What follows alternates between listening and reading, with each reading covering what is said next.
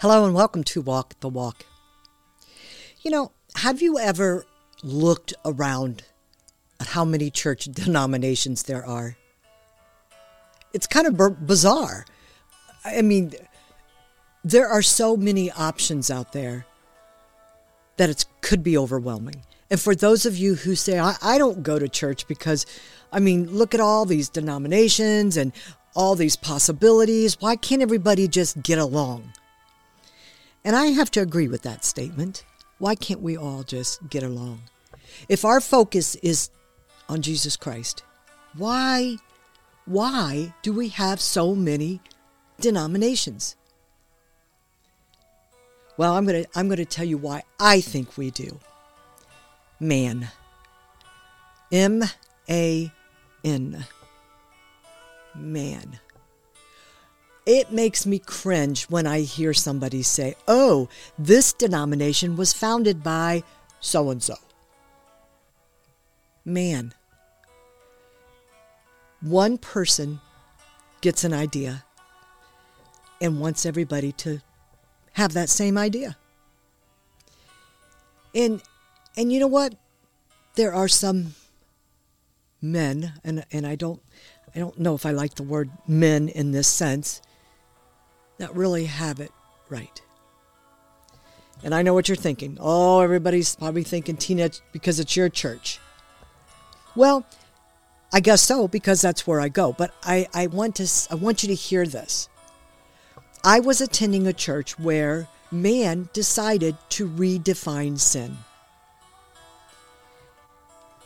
They left Christ out or they pushed Christ out of the whole denomination in my opinion, again, this is my opinion,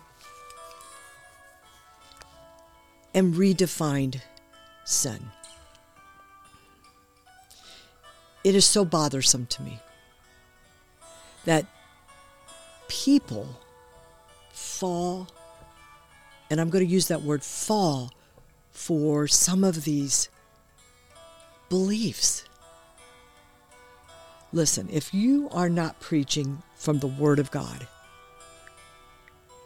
Because if there's a there's a denomination that may take that Word of God, tear out pages, mark out certain words, and change it to their own belief, stay far away from that.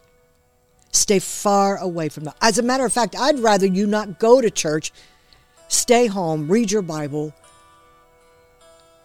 and have a relationship with God before I would want you to go into a church that is trying to feed you garbage that will send you straight to hell.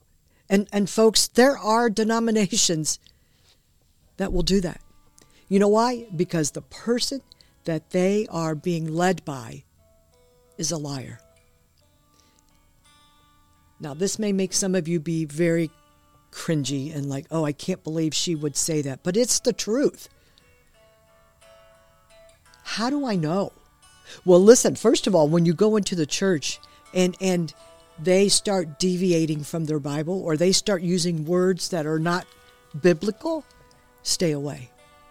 If they're trying to redefine sin to make people feel good, if it's a feel good church, like uh, it's okay, this is 2024, things are different now. Well, I can tell you this I have not had to do a revised version of my Bible. I, my church has not come out and said, folks, last year's Bible is gone. We've made some revisions. This is the 2024 revision. Now re- start reading it this way. If I went to a church that said that, I would definitely not go. Or there are churches that have rewritten the entire Bible according to the man who has founded them. Makes no sense to me. I don't understand what creates this whole people allowing themselves to be fooled by man. Listen, the Word of God is what I have. It's the same yesterday, today, and tomorrow.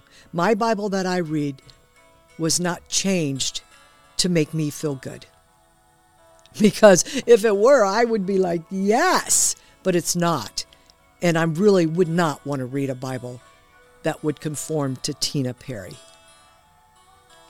There are some things in there that hit me hard. But do I tear the page out? Do I mark off what I don't want it to say? Absolutely not. Because that's where God says you need to conform to the way that I want you to be. And for some people that that strikes a nerve in them like, "Oh, I have to be like Jesus." Well, Jesus is is is who I believe in. Jesus shows love. And I know there's that campaign of love is love and, you know, come to our church. We're going to let you do whatever you want to do. We're going to let you be a sinner and we're going to say that your sin is okay. Because I need you to come into the church. Oh, don't forget your wallet. Yeah, this is this hits home hard for me. Because so many people are drinking the Kool-Aid and, and, and it's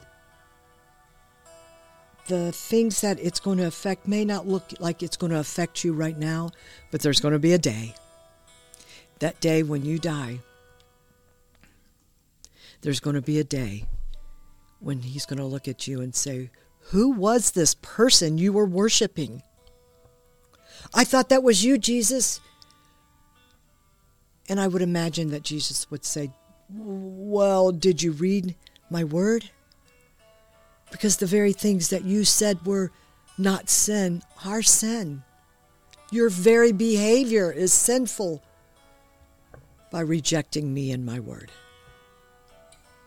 It is challenging to be a Christian. I'm not going to lie. It's very challenging, especially because I'm a sinner, you're a sinner, our children are sinners. So instead of us trying to change us, we change the word to make us feel better. Be careful.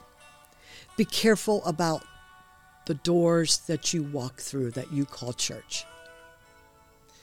I know it, it's tough, but I say when you go in there, take a look at what Bible they're using if it's not the Bible from Jesus Christ, run. Jesus' word is the truth, yesterday, today, and tomorrow. If you go in there and they have some other little Bible sitting beside the Word of God, run. That's not God's Word. You have to know God's Word. And I think that's the problem. Too many people have no idea what's in the Bible. You have to know. First and foremost, grab your Bibles and start learning about who Jesus is and what he said, what he is still saying, and what he's going to say. I read my Bible year to year and I've never found it to be changing. The only thing that changes when I read my Bible from year to year is the amount of knowledge that I have about who He is. Listen, these are some trying times today. If you look around, you're going to see some weird stuff going on. But you can be grounded in the Word of Jesus Christ.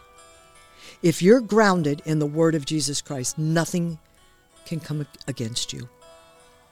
May I encourage you to read your Bible. May I encourage you to read Psalm 91 every day. Don't let man fool you because those men are being controlled by Satan. Are you being controlled by Satan or are you being controlled by God? Hey, it's your choice. And you're smart enough to figure it out. Don't let the devil shoot his arrows at you because he knows your weaknesses. He knows what you want. He knows what makes you feel good. And sometimes you're so jaded by that that you fall into his trap.